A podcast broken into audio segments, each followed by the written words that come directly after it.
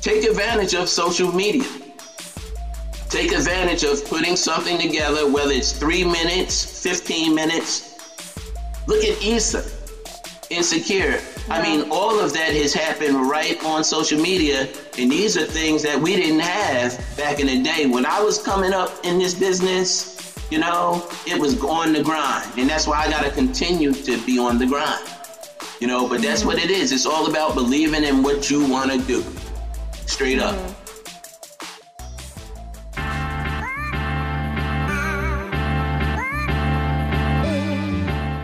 You're listening to Creative Breakthrough, the podcast that provides you with the strategies to elevate your creative passion to the next level. I'm your host, creative hustler, and chicken wing lover, Shireen Kassam, aka the funny brown girl. And yes, I have an unhealthy obsession with chicken wings. Now, get ready to flex your creative muscle and keep winning. Hey, welcome to the Creative Breakthrough. I am your host, Shireen Kassam, aka the Funny Brown Girl.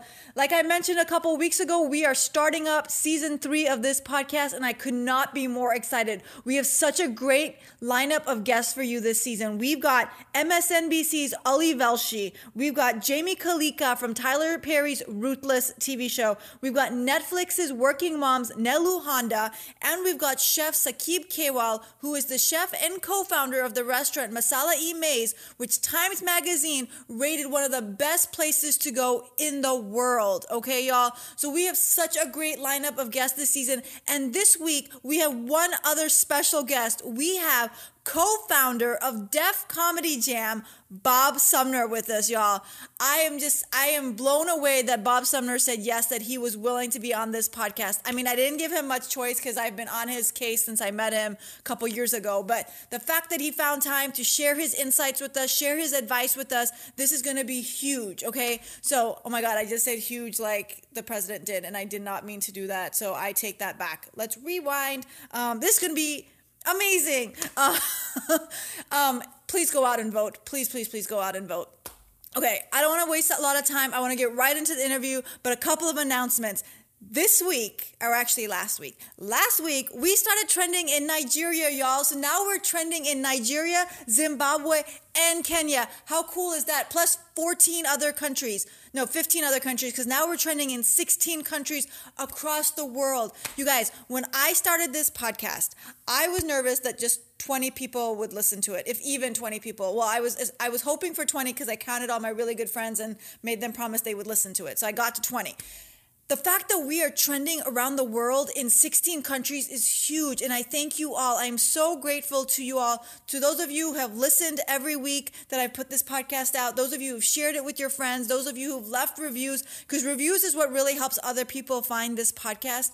I cannot thank you enough. And hey, if you're listening to this podcast right now on Apple Podcast, Google Podcast, Stitcher, or even Spotify, hit that share button. Hit that share button. Send it to a friend that you think may find this episode episode enlightening or interesting, or share it to your social media. There's so many ways you can share it. And hey, leave a review. I ain't gonna hate if you gotta pause this for a hot minute and leave a review.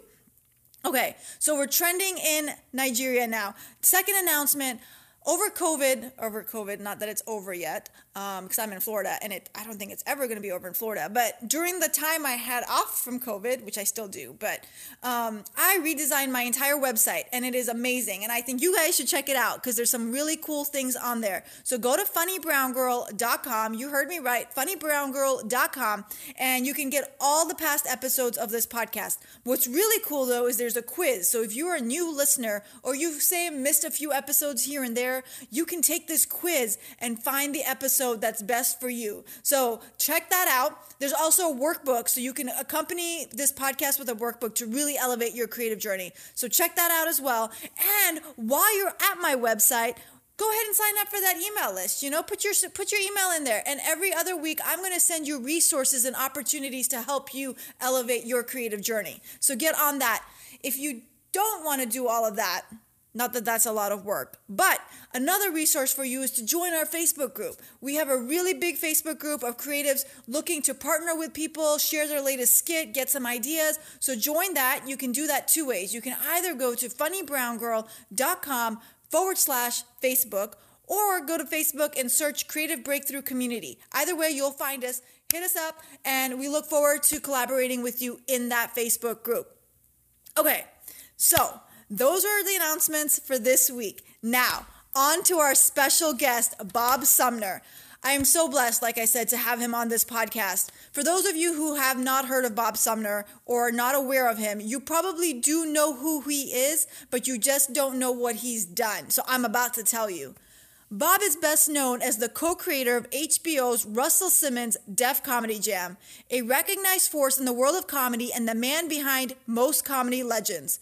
With over 25 years of experience, Bob has discovered many of the top gifted comedians that have graced the stages and big screens around the world, including Kevin Hart, Bill Bellamy, Mike Epps, Dave Chappelle, Sheryl Underwood, Chris Tucker, Cedric the Entertainer, and Bernie Mac. And hey, one day my name is going to be on this list. So in a couple years, whoever's interviewing Bob Sumner and reads this list is going to say Cedric the Entertainer, Bernie Mac, and Shireen Kassam.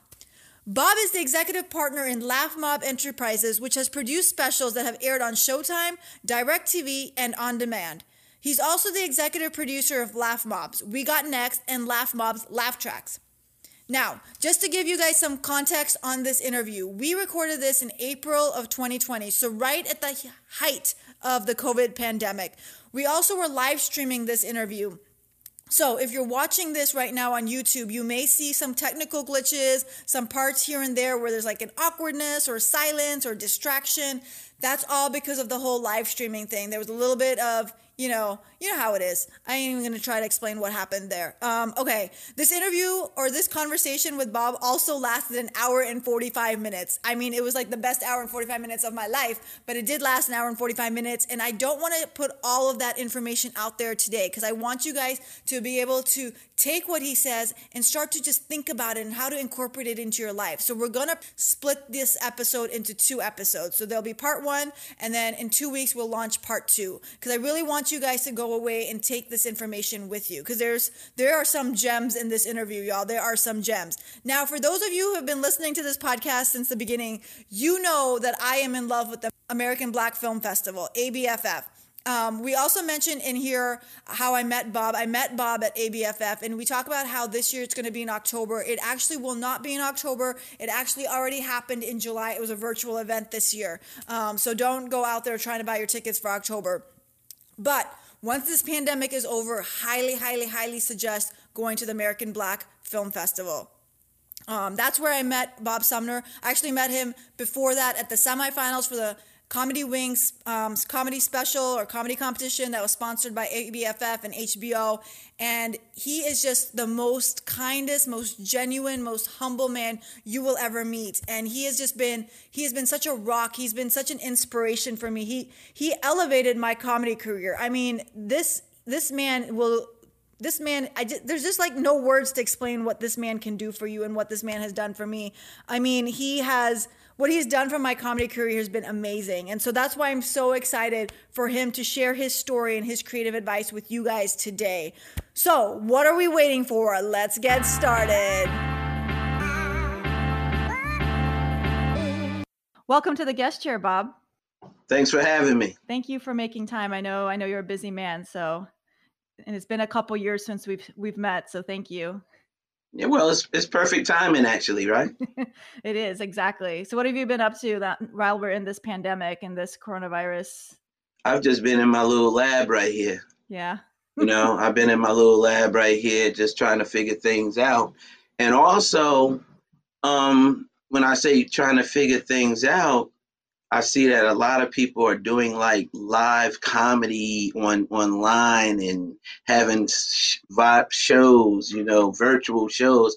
I have to wonder what is that? Like how how is that really coming off? Because you know, it's one thing doing comedy like on like being a morning radio person and things that you have to be funny one type of way, but actually not having an audience and you're trying to do stand up or whatever you want to call it, like how does that resonate? So, mm-hmm. have you tuned that, that's kind of interesting. Have you tuned into one of those shows? No, I don't even know where to t- tune in because D Nice all over the place. Every time I go to IG, it's D Nice. yeah, he's taken over. He's capitalized on that. Uh, more power to him. That's so cool. I was thinking about doing a couple things though on online, but I'm trying to. I want to tweak it out and then see what everyone else do. You know, we did the uh, Laughter Through Healing event a couple weeks ago with Def Comedy Jam. Yep, I saw that. That was pretty deep. Yeah. So like how are you how are you using this time? Like I know a lot of people some people are just like sitting around watching TV, but I know you're a hustler. So how are you using the time? Honestly, I'm using the time like I'm 24/7. You know what I mean? I'm 24/7 all day. Like this is no different than how I normally operate anyway. being honest. Mm-hmm. You know, I'm I'm just I be chilling and then I get into my thing when I get into my thing, you know. So I want to I want to start from the beginning. How how did your or when did your creative journey start? My journey started as a as a kid. I mean, as a kid, it really started as I was traveling back and forth to the Apollo Theater you know, it's, it's funny that I'm at the Apollo Theater now, mm-hmm. but um, when I was a kid, I'm talking about four years old, we would go to the Apollo, my parents and my brothers, every Wednesday, almost every Wednesday wow. and Sunday. We would go there. They would have the um, amateur night on Wednesday. They would have matinees on Sunday, and then after the matinee or before the matinee, normally after the matinee, we would go have dinner at one of my aunt's house up in um, Harlem. And then we would always see like the um, Motown reviews, the James Brown reviews, all these different shows would come to town, and they would always have a comedian mm-hmm. on the show. It would be Moms Mabley, it would be Nipsey Russell, Slappy White, Richard Pryor. It was crazy. So this was me as a little kid absorbing all of this that has led to what I'm doing now. That's awesome. You know? So were your parents really big into the arts as well? Were they creatives? Yeah. Yeah. My um my mom my mom actually she worked at um RCA Records. Okay. In New York. And my dad was like a manager of a band and stuff when I was a kid. So so you you grew up going to the Apollo and then you you got your start at Def Jam as an assistant. How did you move up to Media Mogul? Like how did you how did you hustle your way from assistant to Media Mogul?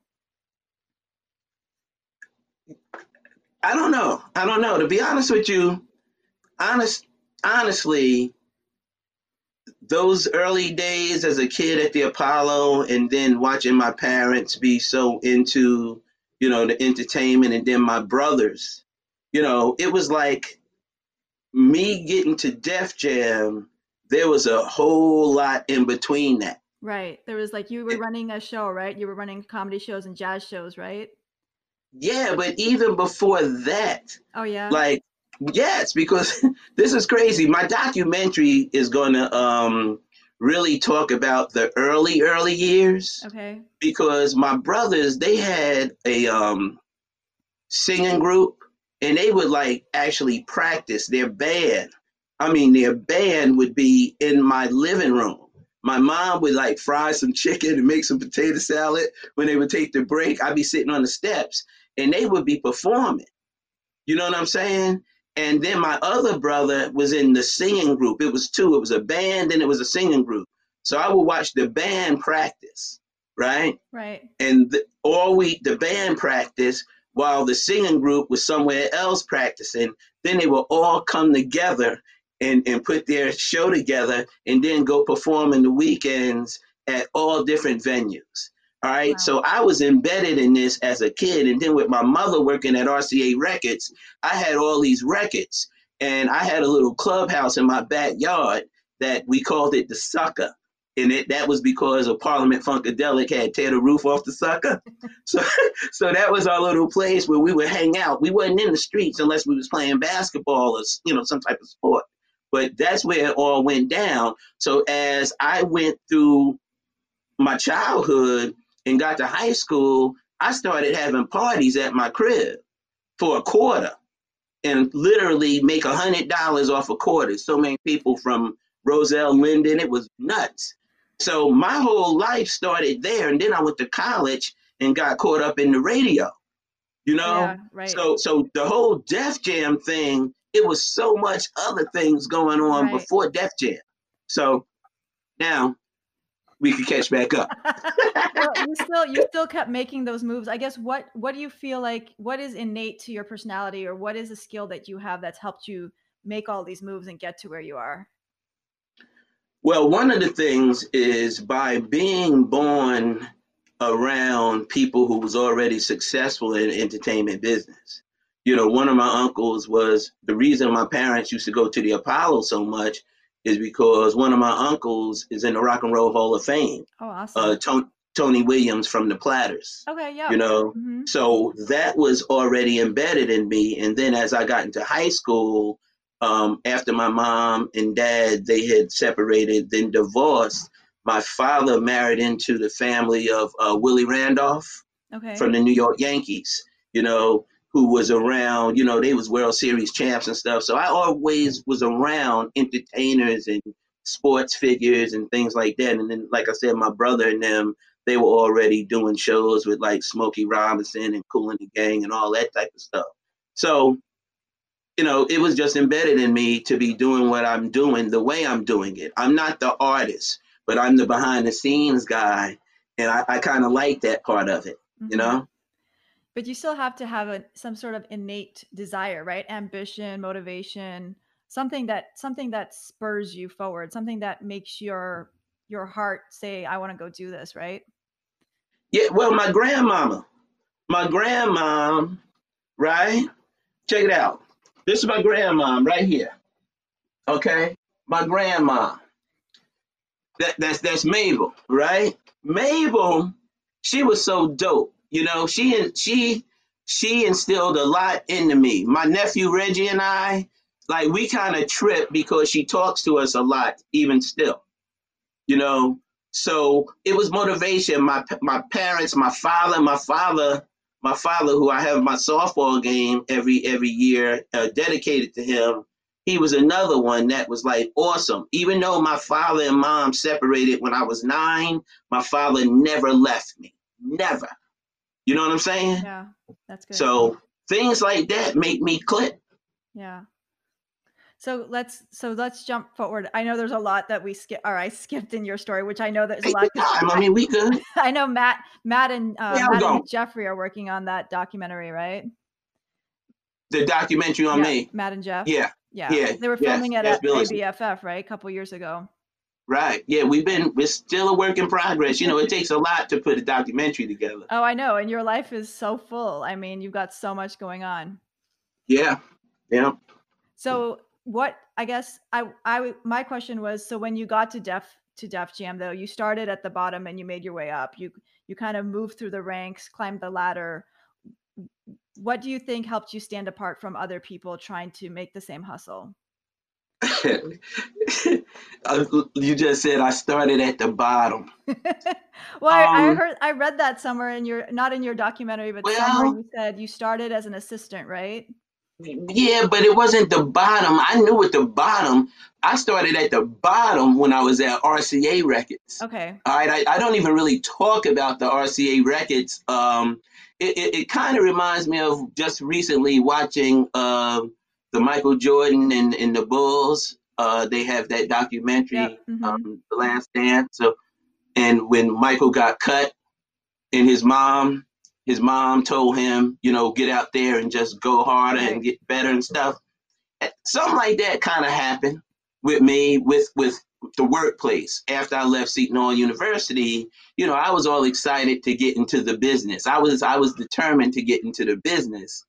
But my mom told me that she had a gig available for me over at, at RCA.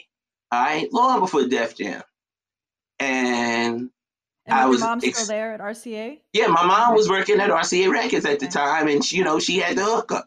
She had the hookup, but my mom was trying to instill in me that you know there's no handouts. You still have to, you know, go about it the right way.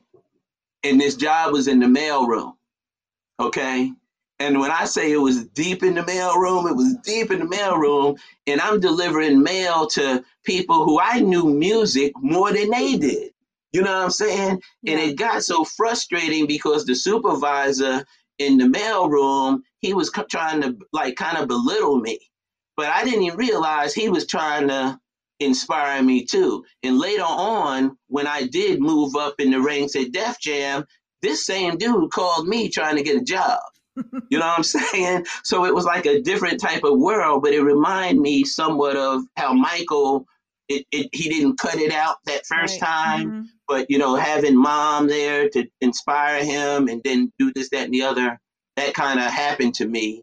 But even when I got the job at Def Jam, it wasn't like I had to be like an intern or anything. I was actually assistant to the president, you know, not just an assistant. Right. So right, right. what I was able to do was with the assistant, you have to know every aspect of a label. I could Mhm. run a record label from top to bottom because I had to know what all of the de- departments were doing from legal counsel to artist development and A&R and this, that, and the other. Okay.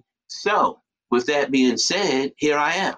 You know what I mean? I was never going to be the guy at Def Jam just to be there to get the check, right. as you can see. Yes, I can see Mm. that. so that inspiration, that motivation, that drive came from your mom and your grandmother showing you that you could do And my dad. and your dad. Most definitely. My Yeah. brothers. I mean, brother. in my village of Roselle and Linden, like where I come from, it's really a trip because I was raised in a barber shop next to a bar. Okay, so the little kid next to the bar by the barber shop, you know, he knows everybody. And then, like, we have neighboring towns, and my grandfather had a laundromat in the neighboring town next to a bar. hmm Okay, so I was around getting a whole lot of knowledge from a whole lot of people. You know, there was a, a guy in the neighborhood, we called him Monkey Dunk, right? And a lot of people used to like run from Monkey Dunk, but Monkey Dunk and I actually used to have conversations because I used to be on, on the Ave right there, you know, and so many, I got memories for days, and I just always knew that you you have to treat the janitor and the CEO the same way. You know what I mean? You could mm-hmm. walk with kings and queens, but don't lose the common touch, and that, that's been embedded in me since I was a little kid. Yeah. Hey, it's me, Shireen. Sorry to interrupt. Creative Breakthrough listeners, are you enjoying this episode? If so, I have a quick favor. Could you leave us a review, whether on Apple, SoundCloud, or whatever platform you're listening from? It's a great way to pay it forward and let other creatives know about the show. Thank you so much. I appreciate it. Okay, I'll get back to the original interview now. Thanks. Bye. No, Yeah. and that's so true because you never know who who's gonna go where, like who's who. You know what I mean? I think it's so important. Yeah, Everybody's Mhm. equals.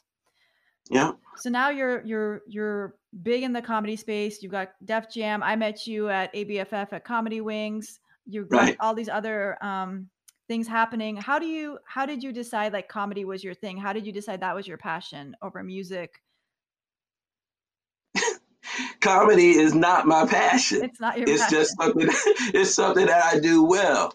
Music and sports is my passion. Got it. Okay. Anybody will tell you that. KG from Naughty by Nature, we was talking the other day about we need to get a podcast because as much as we do in entertainment, we talk sports more than we talk music and comedy.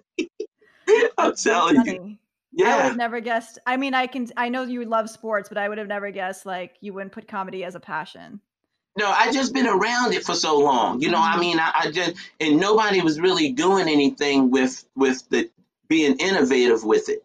You know, back in the day, even you know, um, Terry Hodges, comedian, uh, who I who I adore, kid from um from Michigan, who I met up in Harlem.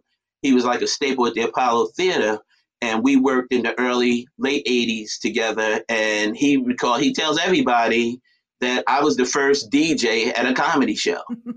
you know, real talk. I mean, I mm-hmm. was working, you know, in the business. I had records galore. And when I started doing the comedy shows, I started DJing, and that's why Kid Capri became what Kid Capri has become because it was important to me to have that element involved. Yep. So when you're watching comedy though, how do you how do you know they're the one? Like how do you know a comedian a comic has what it takes? I don't know. I don't know. I really don't know. It just when I go to a comedy show, it just has to hit me because I've seen it all. And I've seen it all for a very long time. You know, and um, I sit back and just just let it all flow. I stay in my lane big time. I don't trip off of none of this. You know, a lot of people get props in this business, and I'd be like, wow. You know, I'd be I'd be saying to myself, wow, if they only knew the real story a lot of times. But I don't say anything. I just stay where I do. I let my actions speak. You know what I'm saying? Yeah. No, but you've done I mean you've done a lot for a lot of comedians um, you've you've definitely you've definitely set up a platform for comedians to kind of um, take the next step in their careers. So you you kind of you kind of see something in the comics when you're when you're when you're putting that platform together, right? Yeah, but the crazy part about that for me, seriously, and I could I could like really write the names down, and if we ever do this again, well, I wouldn't really say the names too much, but I see comedians sometimes five, ten years before they hit. And that'd be bugged out because it'd be a lot of in between, you know? And that's why I always say back when we used to do Def Comedy Jam on Friday night, I knew that on Monday, Tuesday, all of the casting directors would be calling me to see who this new talent was. And the trip is, I still can identify who that big name is but people are so star driven now without realizing that most of those stars started with me back at the, the Peppermint, you know, little place I had in Jersey, Club 88, or they were at the Uptown Comedy in Harlem. Like all of these comedians who are big now, they started somewhere else. Trust right. me when I tell you that. Mm-hmm. Yeah. yeah, we all start somewhere, right? Yeah, but it's about remembering where you come from a lot yeah. of times or the like right now, and I've been talking about it a lot. But the playing field after all of this is over, it's survival of the fittest in terms of stand-up comedy. It's like an even Steven playing field. At least with me, it is. Like, cause if you haven't sat back and, and, and wrote some material, you're gonna have to take a, a back seat because people want to hear some fresh stuff right now. And it's been a lot of stuff to look back and go, wow, that was kind of funny, you know? I mean, everybody walking around drinking Lysol now. You know, that's crazy, right? so you think you think when people come back to comedy shows, they still would want to hear about about this pandemic and what we've gone through? Well, it's not about the pandemic per se, but the things that has happened mm-hmm. with the pandemic. You know, I mean, I could, I could, I could think of a bunch of material just off the top of my head in terms of the topics. You know, but it's like, how do you make it happen? Right. You know, because I mean, right now, think about, I mean, just real quick, think about what the side chicks have had to go go through. You know what I'm saying? You know it's gonna be some jokes about that. All of the I the Instagram live DJs, everybody upset because D Nice getting all the shine. You know, he earned that shine. You know what I'm saying? It's like it's, it's some stuff going on right now. Think about it. Yeah. Right? Just that quick. Do you think comedy clubs are, are going to be what they used to be? Um, I like to think that they are at some point, but if you look at what's going on, and, and let's be straight up, don't you feel like they moving with this a little bit faster than they was acting like it was? Like all of a sudden they're opening things back up again. I don't think it's time for that yet. I, I mean, but they, but the economy, this is where the money, you know, when they talk about health is wealth, they're not acting like health is wealth right now. They're trying to get wealth. Mm-hmm. That's just my take on it. You know, um, eventually, like it's going to come back, but still, the the beauty of comedy though is you can actually think about this, and I, I know you know this. You ever go to a comedy club and you have to ask the people to come move up. Yeah. Everybody thinks they're supposed to sit back there. Now you're cool with them sitting back there. right? Yeah. Right? You just gotta spread it out like the six, you know, like every four seats or whatever. You'll be able to get that off with comedy more so with anything else. So in terms of the business that I'm into, there's definitely gonna be a way to make it happen. But the thing with me, and we talked about it before, is the way I identify who the comedians are and what they're saying. I don't care. I don't care about their credits because half of them, their credits came from shit I I put them on. Think about it. Real talk. Yeah. You know. So Yeah. there you have it.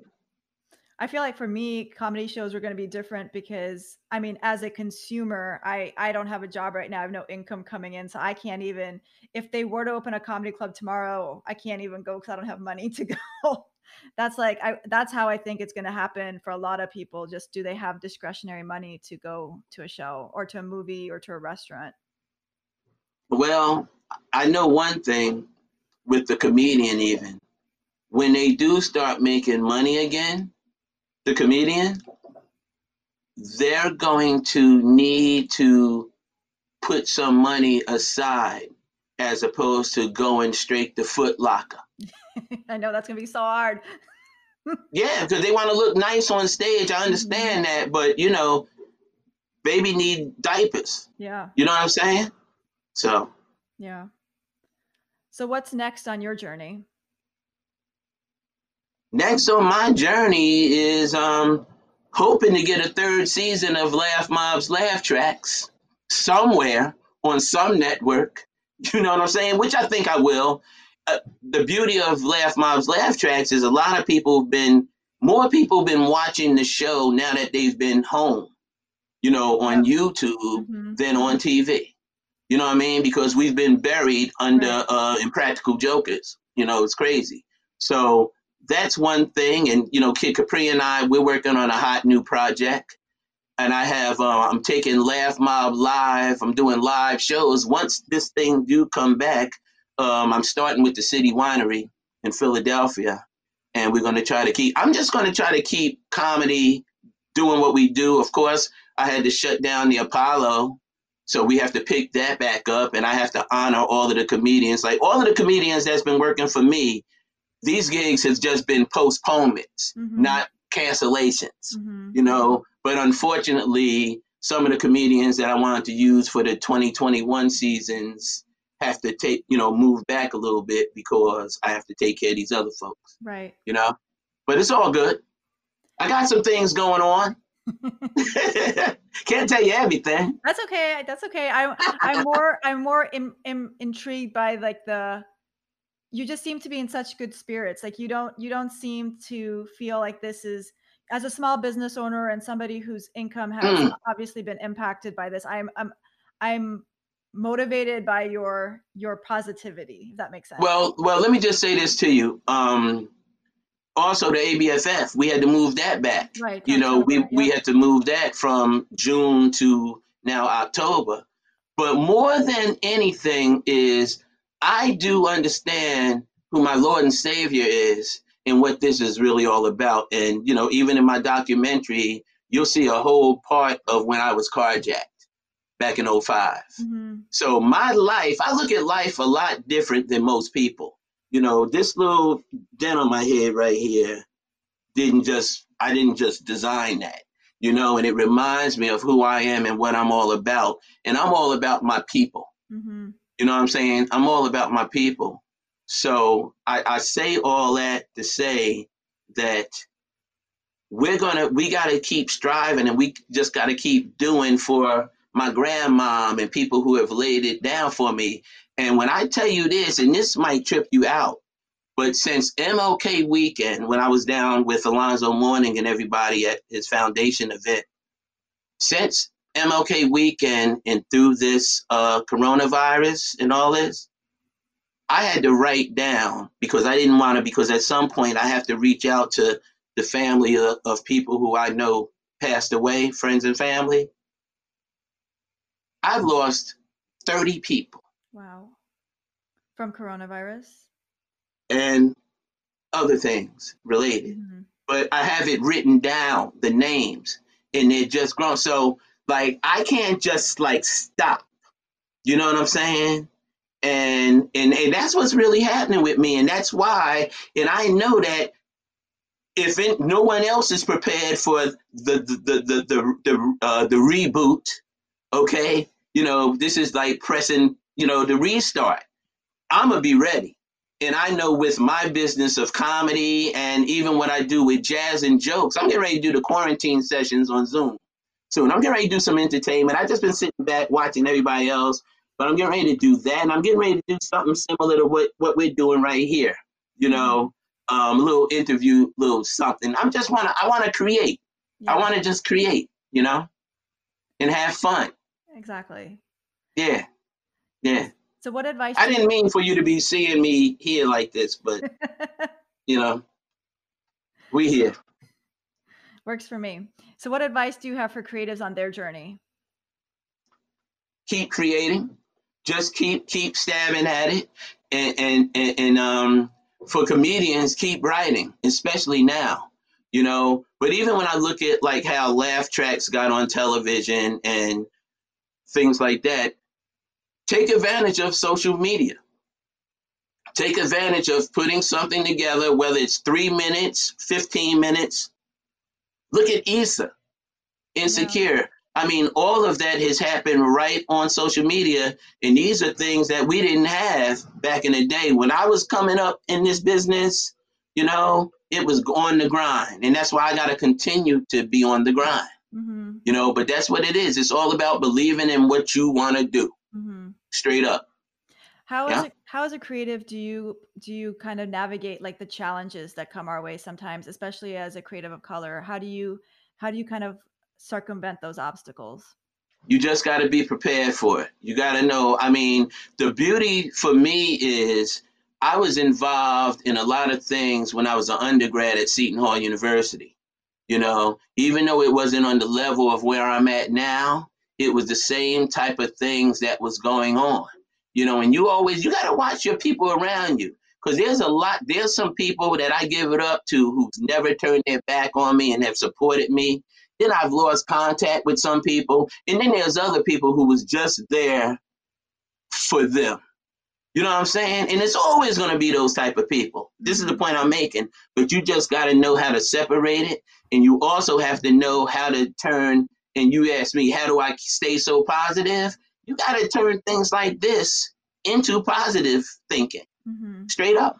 Yeah. You know, keep the faith. That's the main thing.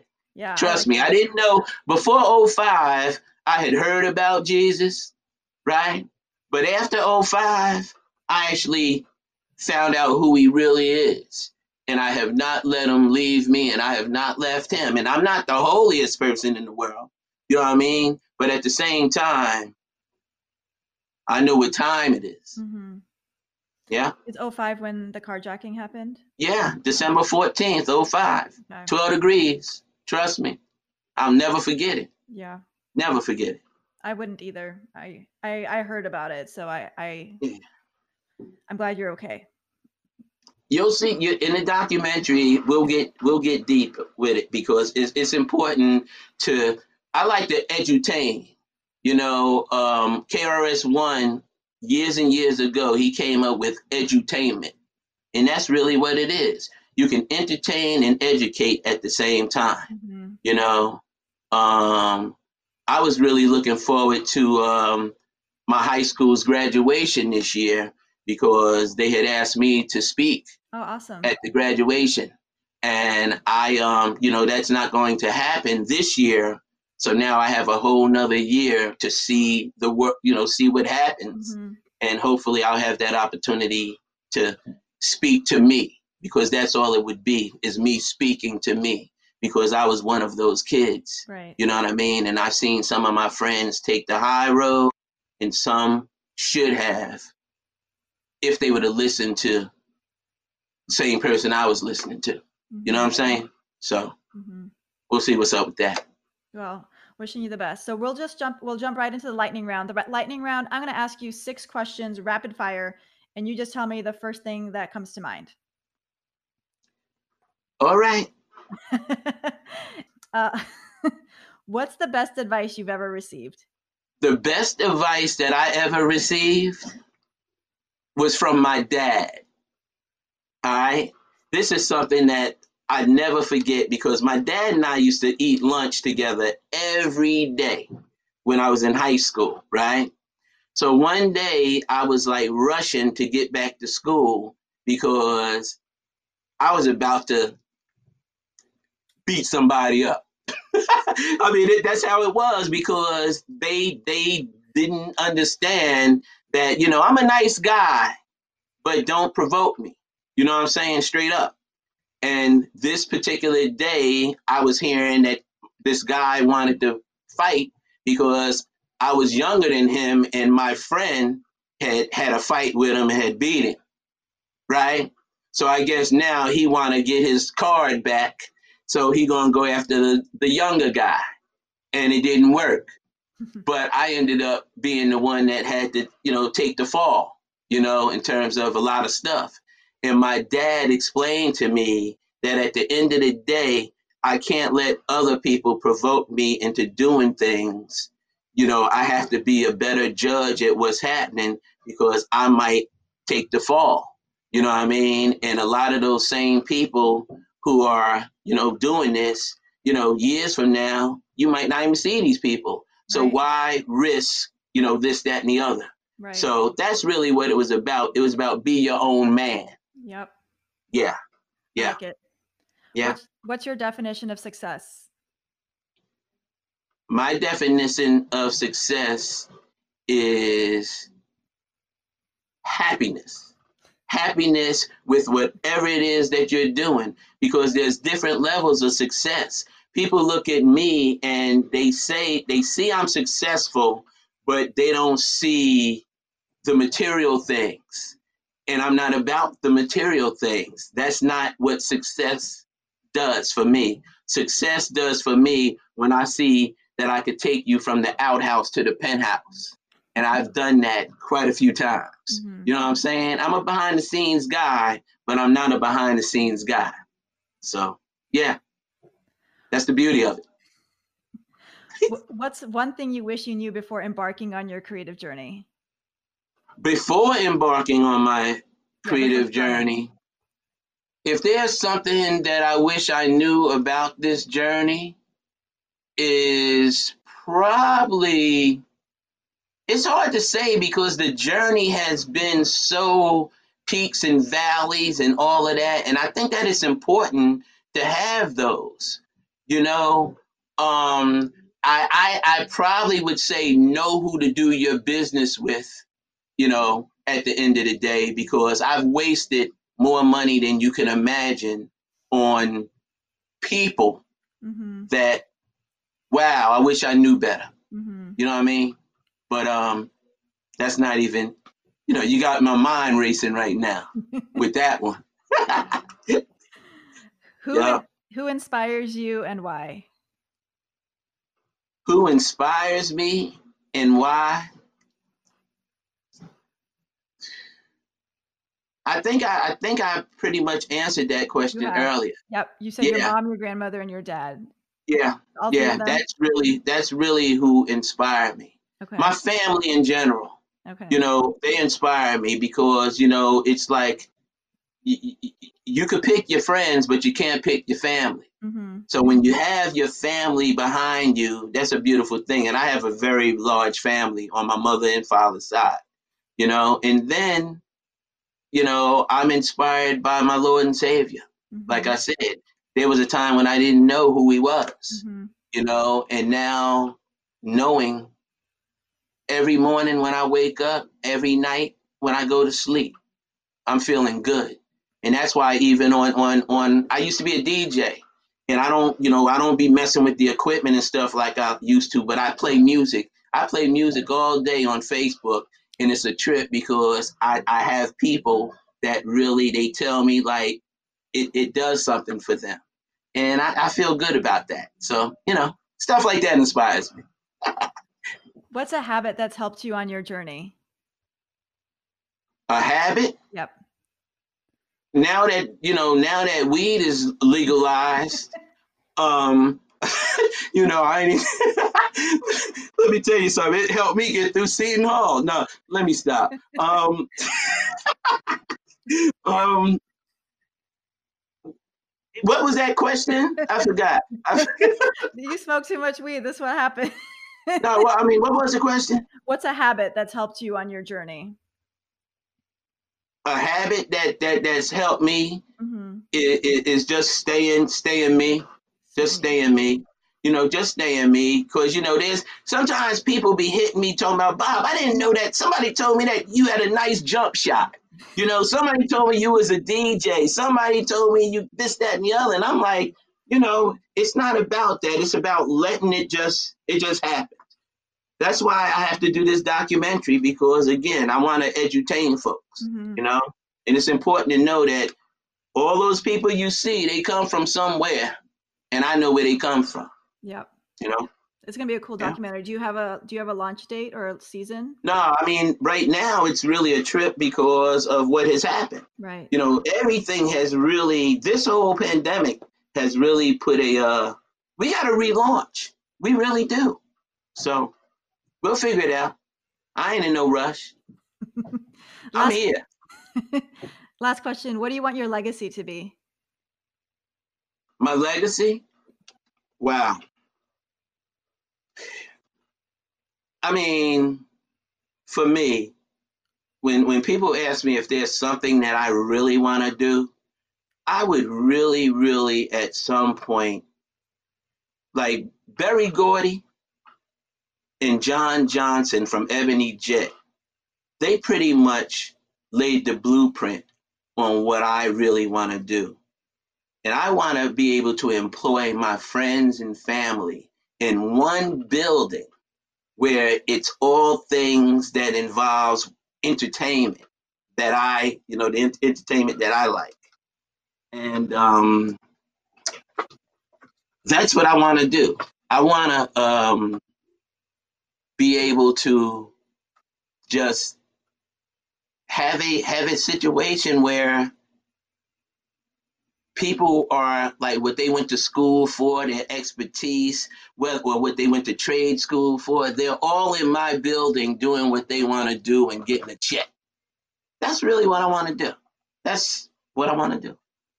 I am going to do. You are going to do it. Put it in the universe. Speak yeah. it out. I think you. I think you have it in you, Bob. If our listeners wanted to find you online, where could they find you? And you can point. Where could they find me? Oh, if if the listeners want to um, find me online, actually, I have a all comedy page on Facebook, Bob Sumner's Comedy Spot. Okay. Yeah, and that's everything comedy. That's where I do, you know, a lot of my my stuff. And then I'm on Instagram, I'm Bob dot Sumner. Okay. And on Twitter, same thing. And if they wanted to catch your latest work, well, right now, my latest work is on hold. my latest work is on hold, but I mean, they could always go online and look up Laff Mobb's Laff Tracks, Laff Mobb's We Got Next. You know, we have Def Comedy Jam clips that's running on Kevin Hart's LOL network right now. And, you know, we'll be coming back to the Apollo Theater and to the City Winery. You know, I have quite a few things that's that's happening. It's just a matter of when is everything going to be rebooted? Yep. You know? Well, thank you so much for joining us today. I'm glad that we were able to make this happen. Thank you so much. You're welcome.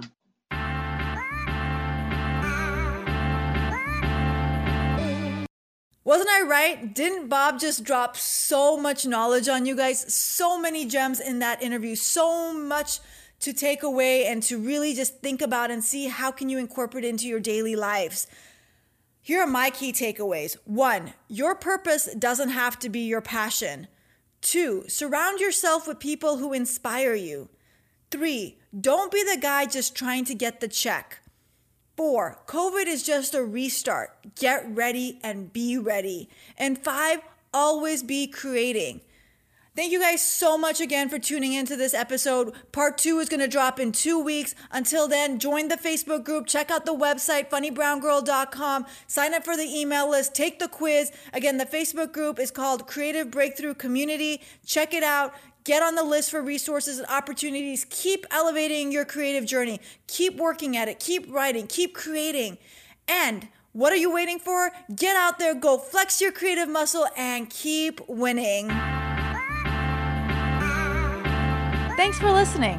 Stay connected about upcoming resources, including opportunities, festivals, competitions, and grants to help you grow your creative passion by subscribing to my bi monthly newsletter by visiting funnybrowngirl.com forward slash subscribe. Don't miss out on a life changing opportunity and subscribe today at funnybrowngirl.com forward slash subscribe. And hey, if you decide to go on Instagram today, follow me. I'm Funny Brown Girl. I'm Shireen Kassam, and you've been listening to Creative Breakthrough. Now, go flex your creative muscle and keep winning.